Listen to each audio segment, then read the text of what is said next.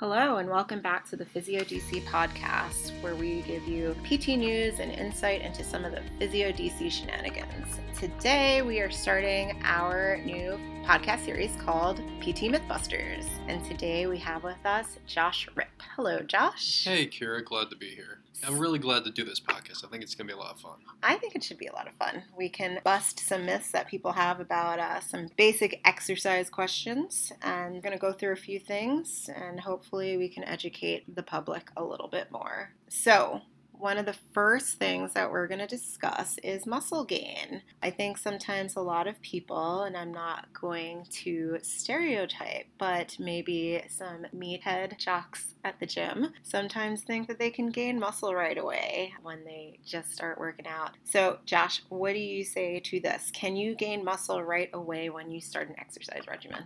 Very, very minimal muscle gains when you just start. So actually, when you start exercising, say you just go to the gym and you start working out and you haven't worked out for a few years, it takes about eight weeks before your muscles actually start reacting to that stimulus and building muscle upon itself. Now, that being said, you usually see huge gains in strength in those first eight weeks. You'll see more strength gains when you're not building muscle versus when you actually build it. That's because you actually have neuromuscular synchronization. So every muscle has a nerve that tells it what to do. The brain tells the nerve, the nerve sends the message down over to the muscle saying when to contract, how strong to contract, how frequent to contract. And that's how we exercise our body. That synchronizes so much in the first eight weeks. You see this huge strength gain, and then you typically see yourself tailor off a little bit right around the eight week mark. That eight week mark is actually when the muscle starts to build upon itself and you make those strength gains due to muscles. So, in that first eight week time period, are you basically saying that we have dumb muscles and we're kind of just re educating how our system works in those first few weeks? I'd probably say a little nicer than dumb muscles, but I think I get your point. Yeah.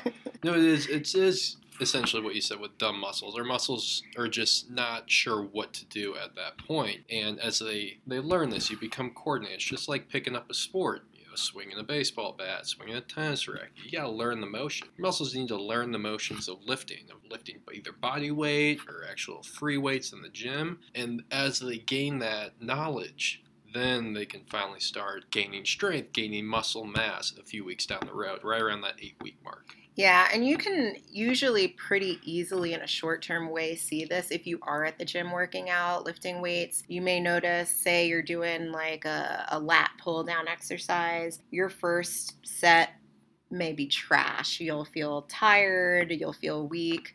Give yourself a little break after that set, and usually by the second set, it usually feels a little bit easier. And it's not because you've gotten stronger, it's just because you're getting a better signal from your nerves. That correct? Yeah, and related to PT, I've seen in the in our PT clinic before. We introduce a new exercise to a patient and they really struggle the fo- the first few sets. Mm-hmm. and then the last couple of sets they pick it up and they do better. Now you'd think they would do worse because they come more fatigued. Right. They just learned how to do it. The brain and the muscles are starting to coordinate and they figure it out. Are their muscles performing better due to the the strength gains? No they can gain strength. They just have learned how to do it. Right. Well, I think that we have busted that first myth of gaining muscle right away. Mm-hmm. So, for for you guys that want a little follow up, know that you cannot gain muscle right away when you're starting an exercise regimen. It is going to technically take at least eight weeks for that to start to happen. It's the sad truth.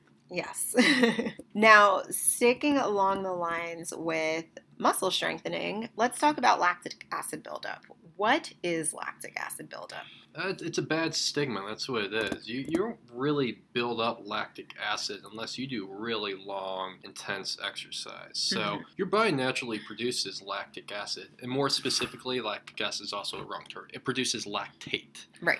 Glycogen will actually break down into lactate, and your body can actually send that through the Krebs cycle, which I won't go too in depth on that. It's very physiological. It's very but, nerdy. yeah. But then you can use that lactate for more so energy in prolonged races like a marathon. Now, for short duration exercise, if you're doing pull ups and you start to feel the burn of the muscle, I hear it very often, and Kira, you probably hear this too. Ooh, man, I'm starting to feel that lactic acid. Right. What is that that people are feeling? So it's actually the uh, it's hydrogen ions due to ATP breakdown. So what is ATP? It's just essentially an energy supplement in your body. We naturally create it, and that's what gives the muscles energy that we need. You break it down, it sends a burst of energy to the muscle, and the muscle can contract. So ATP is needed for every muscle contraction. Now, every time the ATP breaks down, gives that muscle the energy, and hydrogen ion splits off. And for those who remember their middle school or high school chemistry, hydrogen ions are acidic. They decrease your pH. So all these start building up in your muscles and in your body. And with that acidity, the muscles start to burn because it's just turned into this big acid muscle. Think of it like that more so. Right. So, are there ways that people can help decrease that sensation of that quote unquote? I was going to do air quotes, but I realized nobody could see me. Um, She my- did air quotes here. I. I did. I just about did air quotes. Um, my air quote lactic acid buildup. Are there ways that people can help to relieve some of what they think is, you know, that sensation? Initially, probably not. It's going to take more strength. As you get stronger, it just becomes easier to do. Mhm. Now, you're still breaking down ATP, you're still bringing in the hydrogen ions every time an ATP is broken down. Now, your body will get better at what we call buffering it with time. You can buffer it with more a basic element in your body. Mm-hmm. So as your body learns to buffer these, send more something to neutralize the acidity in your muscles, then that's going to help in the long run. Yeah. But again, something like we talked about the muscles, that takes time for your muscles to learn how to buffer all the hydrogen ions now are accumulated in the muscles. Everything takes time, people. All right, so speaking of things that take time, let's talk about stretching. I always have patients that come in and they talk about how they're tight. And one thing I ask them is, Do you stretch? And they're like, Yeah, you know, every once in a while I'll do a series of a couple of stretches. Okay, how long do you hold those stretches for? I don't know, five or 10 seconds. Is this adequate, Josh? Five or 10 second stretches? Absolutely not. Okay, so for everybody listening, stretching for five or 10 seconds is not adequate to create really any change. So you got to do a little bit longer. How long do you hold your stretches for, Josh? You gotta hold it for at least 35 seconds. Mm-hmm. That's what research shows. And actually, for those who are above about seven years old, research shows you have to hold for at least 45 seconds. Right. So, why is that, Kira? Well, you are generally not going to make any change within the muscle tendon unit with a short duration stretch. There isn't going to be a whole lot of change in the tendon. The only thing that you might get out of a short duration stretch or even something like a ballistic stretch is really just an increased tolerance for the stretch sensation hmm or the quote unquote pain that people might feel with stretching. Which, by the way, stretching should not be painful. It should feel should not. stretchy, No, not painful. If you are going into a point of pain, you are going too far. damaging the muscle tendon fibers. Exactly. You should feel elongation. And I think that people need to know this. Mhm. Yeah, they, as long as they you know just stretch it for really painful 10 seconds and ah, it's longer, right? Yeah, no, you, trust me. You'll be able to hold, you'll want to hold your stretches for a longer period of time if you are not putting yourself in pain. Um, A good example I found with stretching is like a rubber band. So 30 seconds is when you break from the elastic to the plastic part. Now, Mhm. what's that mean? So elastic, think of a rubber band. You pull it and then you let go and it goes right back to its normal shape, what it was. Yep. So holding for less than 30 seconds still has that elastic aspect to it. It's going to go back. yeah, you're going to get a little recoil. Mm-hmm. Now, when you hold for longer than 30 seconds, that's when plasticity starts to kick in and actually begins to lengthen, such as when you overstretch that rubber band, you let go, it doesn't come back to that normal size. It's a little bit looser. Now, you ruined a perfectly good rubber band, but at least your muscles are a little bit longer. there you go. Yeah, but we don't want to we don't want a bad rubber band always. but we do want nice longer muscles. Not always though. Like would you say that flexibility is like being more flexible is better than not being flexible. What how do you feel about that? Cuz I have my own opinions based on what I like to do for fun. Uh, that, that's a, a loaded question because that really depends on the joint, the muscle, and the athlete, and what the demands of that athlete, or just a, you know, in our case, a patient needs. How much mobility do they need? Someone who's a gymnast or dancer, they're going to need a lot of mobility. Someone like a high velocity athlete, like a sprinter, too much muscle length actually is going to hinder their abilities to be explosive, and those muscles explode. So I do think having not enough mobility is dangerous as well as being hypermobile though too for people Right. sometimes that puts too much laxity in the joints Yes, I do believe that there's for sure a, a slippery slope with this one. There's a lot of relativity um, because it is 100% based on what your activity is. There are some studies that show some people think that like if you're more flexible that you will be weaker. There are a good amount of studies that are disproving that and what they're showing is you're not necessarily weaker. The muscle's not weaker, but that it's it has the same amount of strength but in a different range of motion mm-hmm. um, which is why your you know your runner or your basketball player may almost seem weaker if they're too flexible and it's because their strength is going to be at a different different range in their joint. Whereas dancers you know ballet dancers there's no you can't say that they're not strong. They're very strong individuals but they're very flexible and their strength comes in ranges of motion that most people can't even achieve. I think for the the layperson i personally think good, for instance, hamstring length should be somewhere around 90 degrees. I personally think as a PT, everybody should be able to long sit. And that's just sitting on the floor with your legs straight out in front of you, being able to keep your back eh, somewhat neutral. Maybe not perfect, but somewhat. I think that that's a reasonable amount of basic hamstring length. What do Yeah. you think? What's your opinion on that? i think it's i usually shoot for 80 degrees especially on males it's tough to find a male who's got that 90 degree it's Mhm. just genetically men are not as flexible as females. So do i have 90 degrees? Not even close. Very hypocritical I- i'm lucky if i can get to 70 degrees. So for me i usually shoot for 80 i find that pretty functional.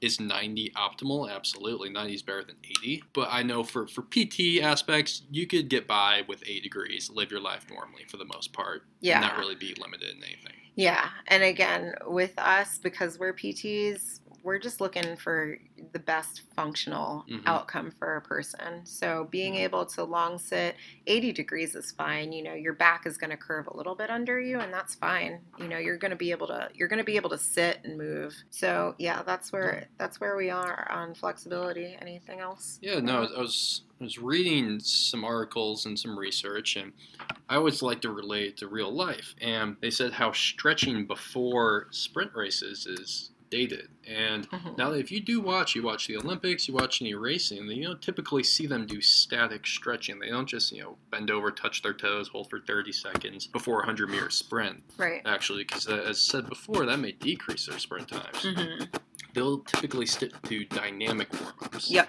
and then they'll stretch after the race. Then they'll try to get that motion. Yep. So dynamic warm-ups are the way to go for short, explosive activities. Sprinting, football, basketball, things like that. While static stretching, reaching and holding, that's going to be good for the things that you need a lot of motion on or endurance types of exercises. Yeah, I think I think dynamic stretching or dynamic warm ups are pretty much good for any population that's doing any type of activity or sport. Like in one of the blogs that I wrote on the Physio DC website about uh, how dancers stretch, it had been my pet peeve for so long that I would go to the dance studio and I would see girls sitting on the floor in their straddle splits, just leaning over and just hanging out there, texting, doing whatever they were doing, but just sitting in a split for like 10 minutes before class. That is not preparing your muscles Mm-mm. for class at all. Dynamic warm-ups are the most important part of the warm-up. They're more than just a static holding stretching. Dynamic, it's functional. You do warm-up, you get the body ready to prepare yourself for what you really need to do at game time or dance speed. exactly.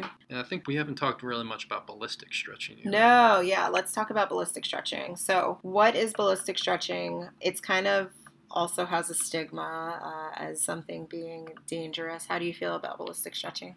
I do not like ballistic stretching. Neither do I. so, what is ballistic stretching, Kara, to help them know? So, ballistic stretching is something that you might see where you're stretching a muscle. The description's kind of in the name. It's ballistic. So, you might bend over and touch your toes, but then you might bounce Bouncing's a big in, one. in that position. And that can be rather dangerous. Absolutely. So, with the bouncing, if you look at a muscle and you were to cut a muscle open and fold it over, you, it's made up of fibers. The fibers on the inside have these muscle spindles that respond to these bouncing activities, the intrafusal sp- spindles. And with that, when they have a quick force like that, a lot of times they will contract. So if they're contracting and then you're trying to lengthen those at the same time, those are opposite movements. That's how damage to the muscle is going to happen. Yep. And again, another study that I looked at in regards to ballistic stretching and um, sprinters showed that there was the tiniest amount of, I guess, subjective change in range of motion where they gained a little bit of increase range of motion from doing ballistic stretching. But when they actually looked at the muscle tissue and the muscle tendon unit, there was no change there. So, once again, this is just another case of the subject getting used to the feeling of stretching. And Mhm. so they were able to increase their range of motion a little bit, but at what cost? Yeah, just more stretch tolerance with a, a huge risk of damaging some muscle fibers. Yeah. So let us talk about, since we're on the athlete situation, let's talk about high altitude training Oh, I love this one. or hypoxic training. This is such a common myth.